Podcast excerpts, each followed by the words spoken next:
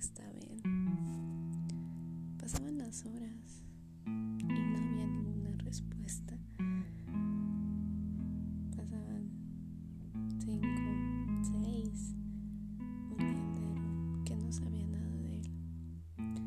Me desesperaba tanto por saber de él.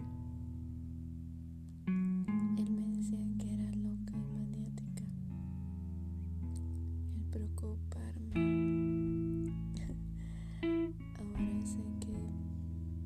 Solamente me preocupaba demasiado por alguien que no me valoró.